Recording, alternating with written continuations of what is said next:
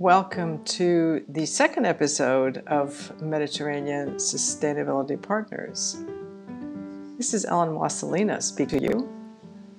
And our second interview was with Stéphanie Chaltier, founder and partner of Mud Architects based in Barcelona. This interview took place on January 19, 2021.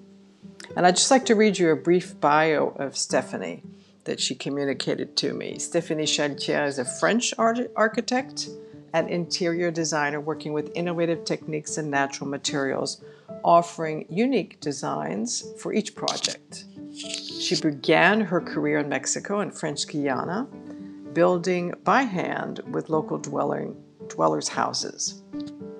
After working for Bernard Tschumi in New York, OMA, and Zaha Hadid, she started her own practice. Her award-winning projects marrying cutting-edge technology and raw materials have won her numerous awards, Acadia, MIT 2017, and the Dezeen Awards, which is the most recent one. She has presented and exhibited, of course, worldwide.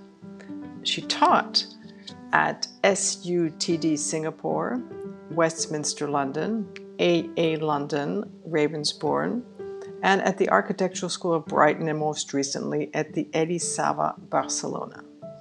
She was also, during 4 years, a EU Marie Curie scholarship recipient when she developed the drone spray technology for sustainable architecture and refurbishments. So this is where what we're going to talk about today was her drone spray technology.